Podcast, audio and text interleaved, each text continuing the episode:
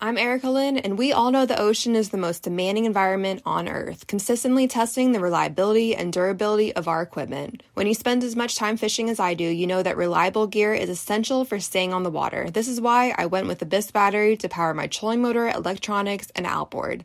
The guys at Abyss Battery are rattling the saltwater industry by manufacturing performance marine batteries specifically designed for sonar, outboards, trolling motors, and electronic fishing reels. They're also Bluetooth compatible, so I found checking battery statuses right on your phone while you're out on the water is a huge game changer. To learn more about why Abyss batteries are used by the pros and factory installed by premier boat builders, visit abyssbattery.com. It's only a kick, a jump, a block. It's only a serve. It's only a tackle, a run. It's only for the fans. After all, it's only pressure. You got this. Adidas. Welcome back, T.A. Mahoney, Tales from the Dark Side. Bringing you a buddy of mine today. I haven't had on yet, been doing this a couple years. We got Gil Castillo. What's up, Gil? Hey, Mike, how you doing, man? it's everything? Captain Gil, too, isn't it? Yeah, it is. It Captain is. Gil. Running boats now. I met Gil how long ago? 25 years? Oh, it's, it's been at least that, Mike. And at our- least. Our buddy, I call him Big Sticky. Carl Hancock gave me a call one day and said, Hey, you want to go to the Everglades, mess around with some alligators, see my buddy? He wrestles them. And I'm thinking, What? Yeah, yeah, my buddy's got a show. And I'm thinking, Why hadn't I ever heard of this? He said, No, I know him real good. Went to school with him. Yep, Carl and I grew up together. Mm-hmm. Played ball together. Man, what a great time that first time we met. I, we had two, three days in the Everglades, and I'd never seen half the stuff and grew up here. Yeah, it's a real cool area. There's a certain area down in there where, right on the verge of where Big Cypress Swamp starts to turn into the Everglades, is just Right. the most beautiful place. Um, it's just absolutely breathtaking. Yeah, no doubt. And you were doing, I guess you were doing a show over there in Fort Lauderdale at the time, is why we kind of spent some of your spare time there in the Everglades. You were pretty close there. Yeah, I mean, uh, certain times a year when we were performing that show, we would spend a couple of months down in the Everglades in Miami performing that area. There's a couple of events down there. There was one that was in Miami that started in, a, we did for about a decade, started in a beginning of November and ended up in January sometimes. So we were always down there, always brought my airboat and Yeah, explored and had a good time. Yeah, that uh, being there in the Everglades and having an airboat. Gil, you're originally from Tampa, correct? Yeah, I was born and raised here, West Tampa, Ybor City area. My family moved out to mm, a little bit east of the Temple Terrace area on the other side of the tracks. Right. Uh, when we were, uh, when I was just a you know young guy, I think it was about third grade. We moved away over towards that area. and quite a few siblings you have. I got a brother, two sisters, Great. Yeah. And they're all they were all around here. all still around here, born and raised here, and been running around here ever since. You know, I was uh, we went fishing the other day, caught some. Uh, you were on the boat with the wahoo. Oh yeah, yeah. Yeah, we had a good time doing that. You know, it's really nice when you target that and you look at the area that you want to go to because of whatever the reasons are, or whatever the Yeah. eddies are saying, That's or a the home temperature, run. and then you catch them. You know, what a great day that was. Yeah, and that It was a little bit out there, uh, you know. a long, lo- long run. I think I'd we say. started what 109 miles offshore. Yeah, Yeah. at 30 miles an hour. so you do the math, and we you got a few stops there on the way. Yeah. as we're all getting older, stop the boat, got to use the bathroom, and but you know, t- talking it was funny. We were on the boat and we had Tangles on the boat, and uh, probably your first time you met Tangles. Yeah, I hadn't met him before. Cool guy. Yeah, a little bit unstable, but funny guy to be around. And we were talking about alligator hunting. and We were talking about gill, and we were saying, yeah, and and Gil, you know, he did all this alligator hunting. Kachunga was the name of the uh, Name of the show, yeah, yeah Chung and the alligator. So Tangles breaks out with, yeah, the only alligator show I remember is the drunk Indian over there, the Seminole at the Bingo Reservation. Right? So I'm sitting here thinking, and then all of a sudden, what do you tell him? I was that that, that was me. Yeah, that was me. But I don't recall being drunk. Well, maybe that's because I was drunk. he was probably drunk, right? He might have been drunk. And and acting the fool, but it was funny because Tangles, he's really not that big of a guy. And Gil here, he's a pretty big guy, and he was kind of throwing a jab at whoever was doing the Indian. And all of a sudden, you're on a boat 109 miles offshore with the the Indian that was doing the Right, show, right? right, right. It was. Uh, The only, I- one, the only one thing is, uh, you know, I ran around on that reservation for him for six years doing those shows and paraded around as an Indian, but I don't have a single drop of Indian blood in my body. Right.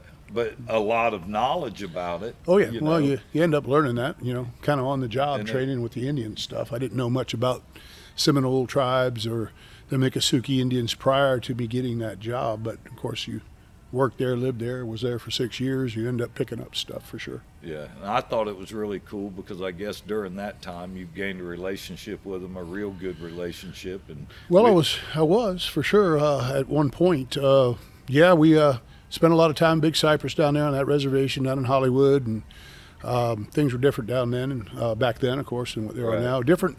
And uh, Jim Billie was in charge of the tribe when I started working. I worked directly for him uh, under the management of that uh, small cultural center that was there right. uh, in Tampa. But um, he came and gone uh, a couple of times, and uh, but he was in charge of that that tribe when I and I worked directly for him, and uh, he was a pretty interesting character.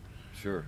I thought it was uh, pretty amazing when I first met you there that we were running through the Everglades. We got to see that uh, anybody that's been around a while here in Tampa remembers the uh, ValuJet that crashed with all the people in it that were commuting back and forth from, I guess, Tampa to Miami was the uh, flight or something, either coming back or going there. Yeah, it was shortly after I believe they left Yeah. the runway there.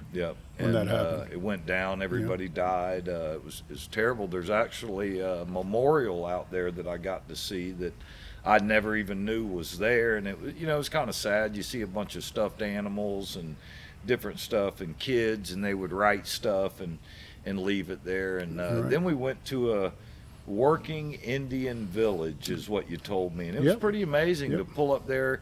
To think, you know, as we drive to the Keys, and we go across Alligator Alley, whether it's the old one, which is really where more of that is, and the you got the new one that runs through also. But as we drive, we don't realize what's going on out there.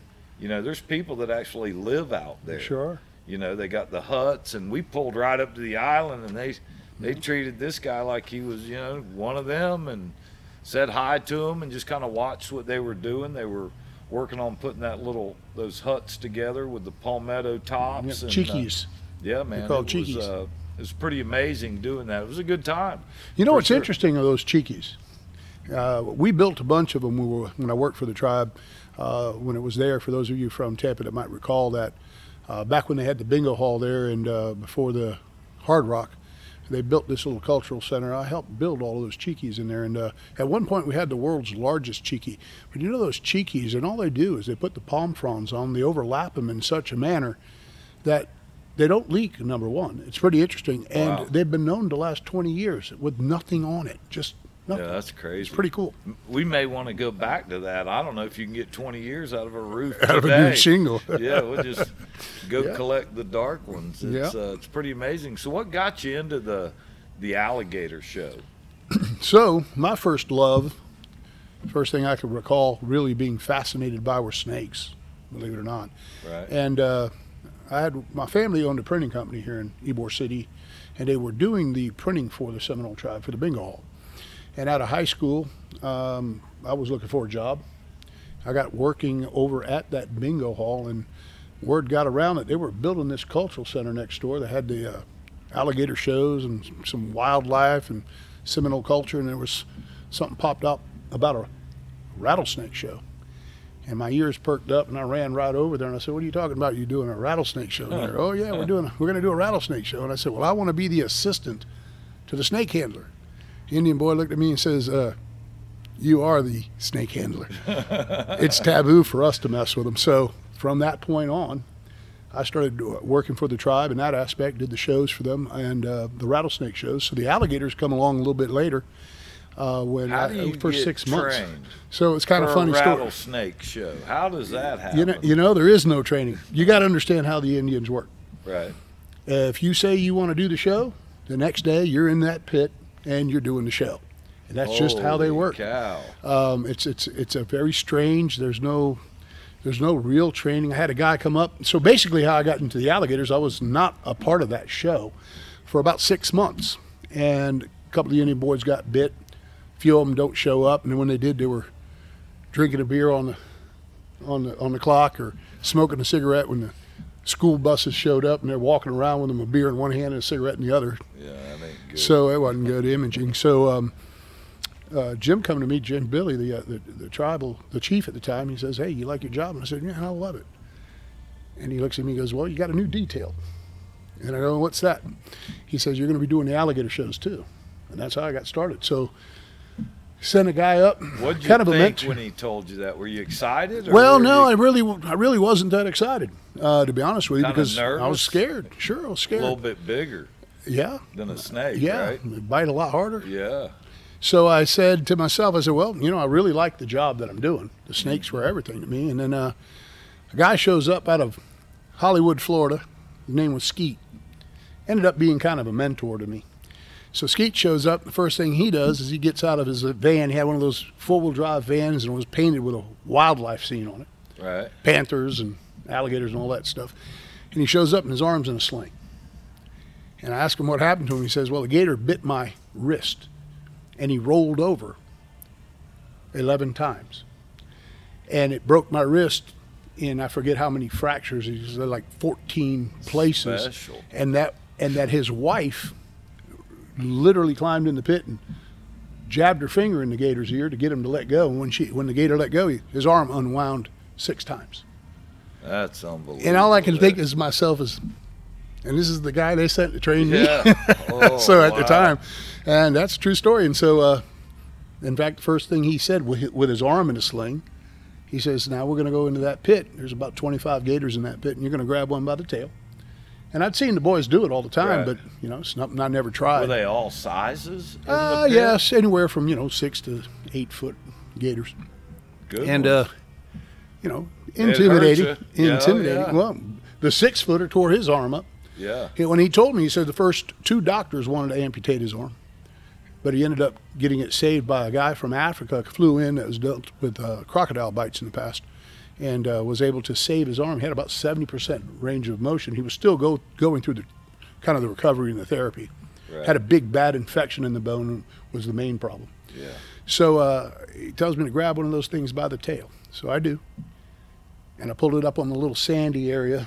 Right. Back then there was a water, a circle of water within the center, a little island of sand. And I pulled it out and uh, he says, now reach underneath the jaw of the gator and then put your thumb over the top jaw. And when I did, the gator opened his mouth and stuck my thumb right in his mouth. He closed down on my mouth and I yanked my hand out, screamed, and he goes, Man, I told you to put your thumb over the top. So I went through the side. And so that was my first lesson. He got you good, huh? I kind of ripped my finger. Infection? no, no, it was my side of my thumb and mostly a flesh thing, but the damage was done when I yanked my thumb out. yeah. That was just an And those small response. ones, you know, a lot of people don't realize that those teeth are razor sharp. Well, they're know, sharp. Even this one here is nine foot. Those teeth, that, They're sharp, but what happens is the pressure. yeah, That, that doesn't need to be sharp. When they have that kind you know, 3,500 pounds of pressure per square inch on those big gators. They're not as much on the smaller ones, but the bigger they get, the more pressure they get. And uh, it doesn't have to be sharp with that kind of pressure. You So- know, you just go through whatever you push it in. So did OSHA come out and look at the uh, the thumb and how you got No, it no, no. He just told me to go put a band-aid on it and see me back in the morning, and that's what I did. So, that's how it started with the Gators. And uh, the very first time I got, I got a cut on my finger and my thumb. Now that And, uh, we're uh, talking about it, how many times have you been bit? You know, I, I. I really couldn't tell you, Mike. Um, a lot. a lot. Probably Yeah. had about eight, nine surgeries, cut tendons and such, and a couple Wow. of times you have to redo them because infection or whatever. And was it something that you just got lazy about the safety of being around them? No, I mean you're only you're only perfect. right. hundred percent of the time is never. You know, you only in, in, in some cases, if you do everything right, you still get bit. But in most cases, you made a mistake. So you can only be perfect so much where you don't get hurt That's right. ever. And uh, I don't know anybody perfect, and I'm certainly not. And uh, so we make mistakes. Once in a while, you'll make a mistake, you get away with it. Right. But you know inside your head, that was just a bad thing. Yeah, that I and you get, done yeah, that. it was That's bad. right. So and so you get you get quite a few of those moments, and uh, over the course of I mean I did that show for 37 years. You know, Yeah. so you get those moments, or you're running around. Uh, if you're trying to get to the backside of the gator or get on top of the back of the gator, he's trying to face you at all times. You're running around. Heck, you're in the water. You slip. You Well, fall. it's, you know, it's a numbers game, it's right? just it's just it's just nobody's perfect. yeah. So you get, you know, you get bit. And you only, you only pray that when it happens, that you're you, you're coherent enough to kind of respond in a way that helps you instead of Yeah. hurting you. Yeah, that's for sure. Um, you know, the biggest difference, it's funny, a lot of times when I got to know you and, and just talking with different family members with, you know, about alligator hunting, they'll put the two in the same category as far as hunting and handling. Completely different. And I'm going to tell you, I'm the first one to tell you, I put my hands on them when they're already gone. you know, we're real close to it. I'm not somebody that handles one. I'm not saying I hadn't helped hold one or I hadn't helped, you know, release one or I've done all kinds of that. But Sure. it's usually with somebody like yourself who's a trapper, licensed, if that's what they're doing, and they're telling me what to do. But the mouth is already shut, and I know when he starts to roll. Right. Sometimes if he's if he's big and got that weight, you can't stop him. You can't. know. They're so strong. That Yeah. tail is is designed in a way that they've evolved. They're so strong at that. You can't stop them. On a big gator, you're just not going to stop them. I- so I also was the trapper for the state, an agent for I got you. Pasco, and you're absolutely right. When I went out to get a nuisance alligator, let's say, Right, it was never the same as doing the show. Right, Everything is different. You set it up different. Everything's if I if I if I happen to hook them, get them to the bank, rope them, even after a rope is on them, you end up either tying them off to the truck, tying them to the tree, and then you he's basically he can't spin back at you, and you go around the backside. Everything is different. You know, it's a much safer way, as if than if you're really if you're trying to perform a show in front of an audience. It's It just complete tough. two different things. Yeah. absolutely different. I agree. Uh, can we talk about that time down there and Sure. the, the alligators in the boat and, Yeah, and man. What, taking the big one? what do you want to talk about? Uh, remember, this is all entertainment, just to entertain you guys. So don't take nothing to heart. But we went out there and and we uh, you were having an alligator show. and We had Bert, right? He was new then. Oh yeah. So uh, So what what happens when I trap the gators? Basically, the way the state works is when you're a nuisance trapper, and I did it so that I can get the alligators, and I uh, it's kind kind of my went way. hand in hand with the show. Yeah, and I went hand a Yeah. revolving door of alligators. We've got plenty of alligators, and then also kind of my way of giving back because the way the state works, uh, as a trapper, you cannot process or kill anything four foot or under. All of those gators, basically, are captured and relocated. That's what I enjoyed. I was able to capture and relocate those gators. I'm not a processor uh, any of the gators that are over four foot. And now most trappers and what they make their money on is basically selling the meat or the hide. The hide has almost no value anymore because most of those high-end leather companies are, ri- are raising their own gators, and those gators are usually raised in single pen environments. So therefore, all of that hide is perfect. No scars or everything. anything. So your wild gators are all scarred up, Yeah. and so they uh, they don't have the value that they used to have. So the trappers are mostly making their money on the meat. So they don't like going after an alligator that's under four foot because we don't get paid as trappers. We just do it because that's what we enjoy. And if you can make some money at it in Right. another way, such as selling the meat, then that's what you do. So I like to go and catching the four foot and less ones because I could relocate them. They don't want to do that majority wise because there's no money in it for them. right. So I'm doing it because it's my way Yeah, to kind give of give him back. Sure. So anything above four foot, if I couldn't use it in the show because it was too small, it was smaller than let's say seven and a half foot or so, I would just give it to the, the processors. Uh, anything that I could use in the show, then since I have a licensed facility, then I could I could transfer a live transfer of the gator that I captured Right. to my facility, Right. and which is uh, what I would do. And anything too big for me, again, I gave it away to the trappers. If I couldn't find a home for it, I'd give it away to the to the uh, other processors so they could they could process it. I didn't have a processing facility, so when you don't have that, because they're all USDA regulated, you can't sell the meat. So once in a while, I'd you know butcher my own, so we'd have some meat here and there. But for the most part, I couldn't use it. So let's talk about that time we're talking about. Yeah. The uh, you hired a new guy, Bert. He wasn't that new. Now he wasn't that new, but he was young. You know what though, and he was he was wanting to be big. You remember that he was working out every Yeah, day he when he out. wasn't alligator hunting. He was working out. When I Right. met him, he's all jacked up, looked like he had uh, sand spurs under his arms. they couldn't touch down; they'd hurt too much. I hope he sees this. Well, Gil goes out, nuisance gator catches about a nine footer. Yeah, you were with me. He was what, about nine foot? Yeah, he was a little. He's probably about like this one right here in front of us. Well, normally the new guy in the show has been messing with seven footers, right? Seven to eight footers. And anybody that's ever alligator, been around them, hunted them, whatever, nine footers the next step. You know, an eight footer is a good gator. A nine footer's the next one. A ten footer. I mean, there's a distinct weight difference in every one of those, in my opinion. Oh yeah. So we got this one. We're messing around down there. We get it in your facility, which is the the show there and the cages with the water and Right. taking care of them and all that.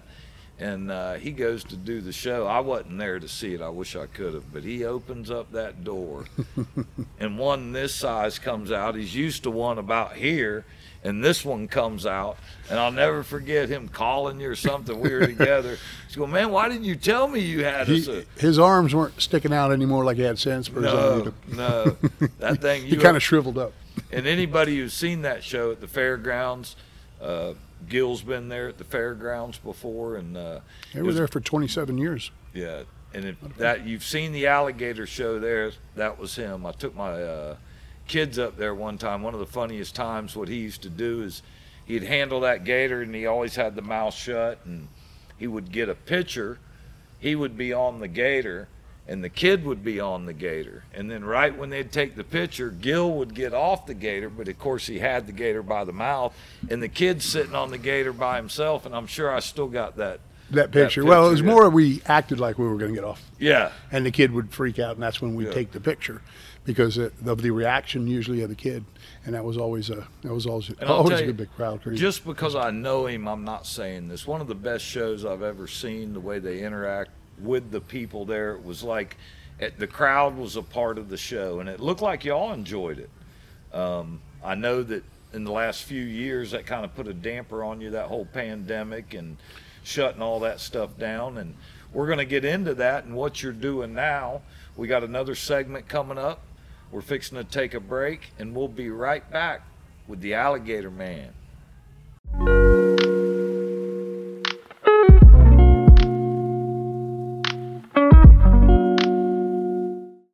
Back, round two with my buddy Gil Kachunga.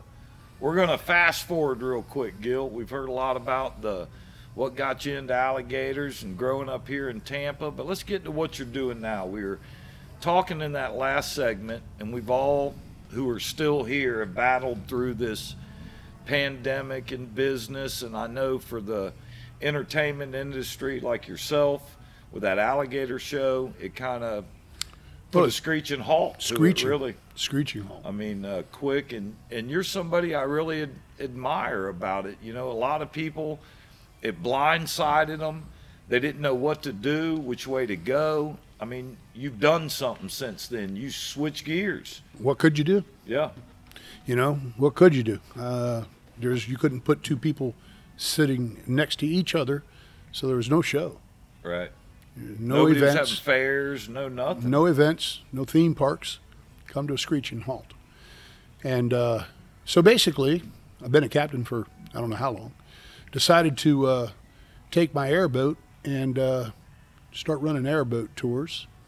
Uh, started doing that as soon as I could, uh, as soon as people were allowed to start, like less, I think it was like less than six people or something, which worked for me because uh, my boat only holds three or four people. So I started taking those out in their families, usually, uh, out onto uh, swamp tours. And instead of doing a one hour trip, we did a half day trip. And uh, as we were talking on the break, I, I started that just because basically, um, as an airboat or had an airboat since I was 18 years old, uh, people would come in and out of town that we'd meet on the road traveling. And uh, I'd once in a while give them an airboat ride. And they always said that that was the best part of their trip to the state. So I decided to approach a tour company in the same manner, and that is four hour tours, uh, as if I had some buddies coming into town. So we'd bring them out for four hours now. They bring their lunch. They can bring whatever they want to drink beer, truly, whatever they want, alcohol, be- beverages. It's a private trip. So uh, we keep it real quaint, small. We don't put a big boatload of people on. We just put three or four. And then we can go to places that I would have taken my friends or Right. guests from out of town. So very interesting. And that kind of led into other ideas and other options. And uh, I started running larger boats uh, as a captain. Um, opened a small management company, and I manage some of the yachts. Uh, I have you know five or six boats right here in downtown Tampa that I run. I manage. I captain, but we also charter the boats. So uh, I've moved from doing that road show and traveling around the United States to basically uh, sticking around here. You know, um, trying to make things work now in a whole different realm. Uh, it's all brand new, uh, but it seems to be going pretty Yeah, good. you're you're hard at right. it for sure. Always on a boat or always working on a boat or every own boat. Every day. Down, you know, I called you the other day and you were on your way to the Everglades. Was Well, I was late here today because of that. yeah, You know, uh, we just you just got to do what you got to do, man. And uh, it's exciting. It's new. It's different. I probably am working harder than I ever have in my life. right. Um, but you know, it's different. And Yeah. as things grow and progress, hopefully I'll be able to have a few more fishing days in, which I haven't had much of because of you know the, the schedule that we're doing. But uh, not complaining. I'm actually blessed. sure. You know why I got my license as a captain years and years ago. I never used it. I don't know. it, There you go. You know, it kind of just maybe it was uh, something, uh, you know, a gift. Now But, uh, you're uh, you're up in Pasco, right, where your your home is? Yeah, I'm still up there. I'm driving back and forth from Dade City in this beautiful traffic we have in Tampa. Yeah. You know, the city of lights. the heat of the mon- or the heart of the monster, right?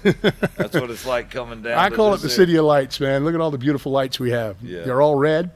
Yeah. They're all in a line, but Yeah, beautiful lights we have here. yeah. Agree. lot of traffic, man, a lot so, are your swamp tours, so to speak, are they all done down south in the Everglades? No, we're you- doing them up in uh, actually north of Tampa, about an hour. There's a, an area, a stretch of a river, the Withlacoochee River. Those of you that are from here, you know that river. Um, it's still pretty wet. Uh, it's undeveloped for the most part. It's an extremely long river. It starts in the Green Swamp, right. runs all the way out to the Gulf, uh, up north by the Suwannee. So it, it's it's a very long river, and uh, most of it is undeveloped. There's little pockets and areas, uh, you know, that that have some development on it. Uh, if you were to run the whole length of it, but for the most part, that river floods, Right. and because it floods, the whole area on both sides of it is deemed. Uh, flood zone, so you really can't build on it, which helps with. You know, nice. it's, it's beautiful. So it's Yeah. still absolutely beautiful, pristine.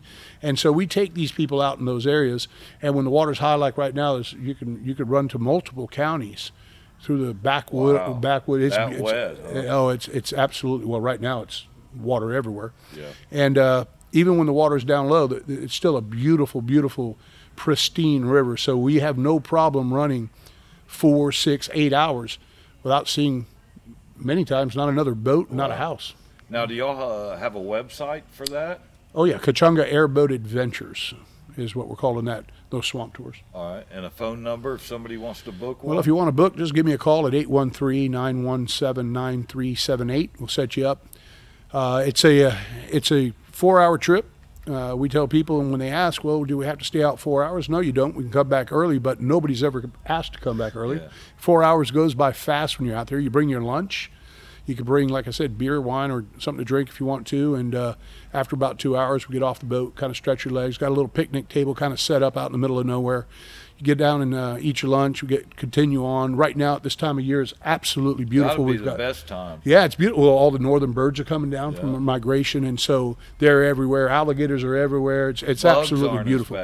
As bad. as Yeah, the bugs are never really that bad. Uh, yeah, yeah. it's not so bad until you start getting after dark or early, early morning before the sun comes up. But during the meat of the day, nine o'clock on, we start our first tour at nine, and we do two of them a day, nine to one, and then two to another four hours till six. Yeah. So, really no bugs at this time of day. Um, but uh, it's a great trip. Uh, people have been uh, leaving really great reviews for us, and I'm really happy and proud of that. My brother, awesome. my brother does that with me. He's a captain as well. He did the shows with me. For those of you that have seen the show, my brother Dave, he's always uh, he's always been there with me doing these shows as well. So we're just kind of doing something different, but along the same lines. We still Yep, love, you know, entertaining. entertaining. That's the main thing. And if you've never uh, been on an airboat, I strongly suggest you you give it a shot. Do it with Gil. He's uh, you know, there's a, a thousands of people that have airboats. There's probably four or five that I'll ride with. And those are people that have been doing it a long time. I've been in, uh, you know, I was doing a lot of alligator hunting myself, and I was mainly doing it in Lake Hancock. It was about a four foot depth, Right? I know Um, Lake Hancock. easy Absolutely. to Yep. bubble trail, right? Right. and we would do it out of an outboard boat. Sure. But as other people started picking Hancock, you didn't always get your first pick, and you always had to go down the line. And I realized that somewhere, if I keep alligator hunting, I'm probably going to want an airboat. That's the way to, some of these lakes you have to go into it. Um, and what happened shortly after that, I was with a guy who's just like yourself, been on the water all his life, hunting and fishing, airboats all his life. We were on a lake that he grew up on, and they had dropped the water level. We had, uh, you remember the magazine Airboat World? Oh yeah. Yeah. We had the editor Uh-huh. of Airboat World. He did an article called "Swimming with the Alligators," and the why the name of that article was "Swimming with the Alligators" is we hit a post that night and ejected him and his camera into the drink. I mean, at least 30, 40 foot from the boat. Um, this Wow. was he's this guy's been on the lake his whole life. They dropped the water level, and anybody that knows that lily pads stay up Mm-hmm. for a day or two before they settle. and this was a green pole sitting above the lily pads, even with them. And And it was at night, I assume. yeah, it was at night. So We you were- don't see anything.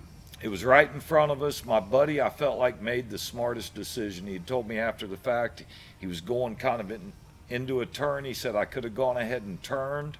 If I missed, I hit it sideways. We're tipping over. Correct. He said my first thought was square it off, floor it, and snap it.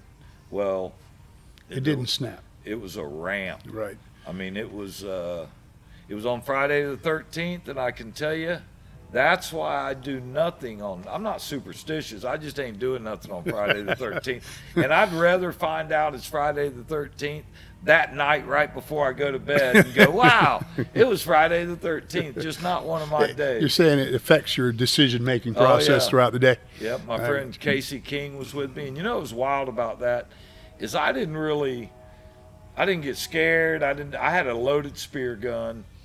The jug came out of my hand when we hit the water. Thousand gallons of water hit me in the lap. I was sitting in front of where his feet are, where they drive. I had a loaded spear gun. We're driving looking for big gators. You shoot them with a spear gun. It's got a jug on it. When we hit that and jumped, that jug went out of the boat it grabbed a lily pad or a few. It's pulling my gun back to the back where my buddies are sitting. So all I could think about was both hands leaning forward into this gun so it wouldn't. I mean, it had the bands back, it'd go right through you. Sure, it would. And uh, that's all I could think about. Well, where it really started bothering me, this accident, so to speak, that nobody really got hurt, but it wasn't good, was after You start thinking on my it. way home. Yep. I start thinking about it. You know, I had uh, That's when the nerves kicked in. I had a very very bad situation happen two days ago. Could have been bad.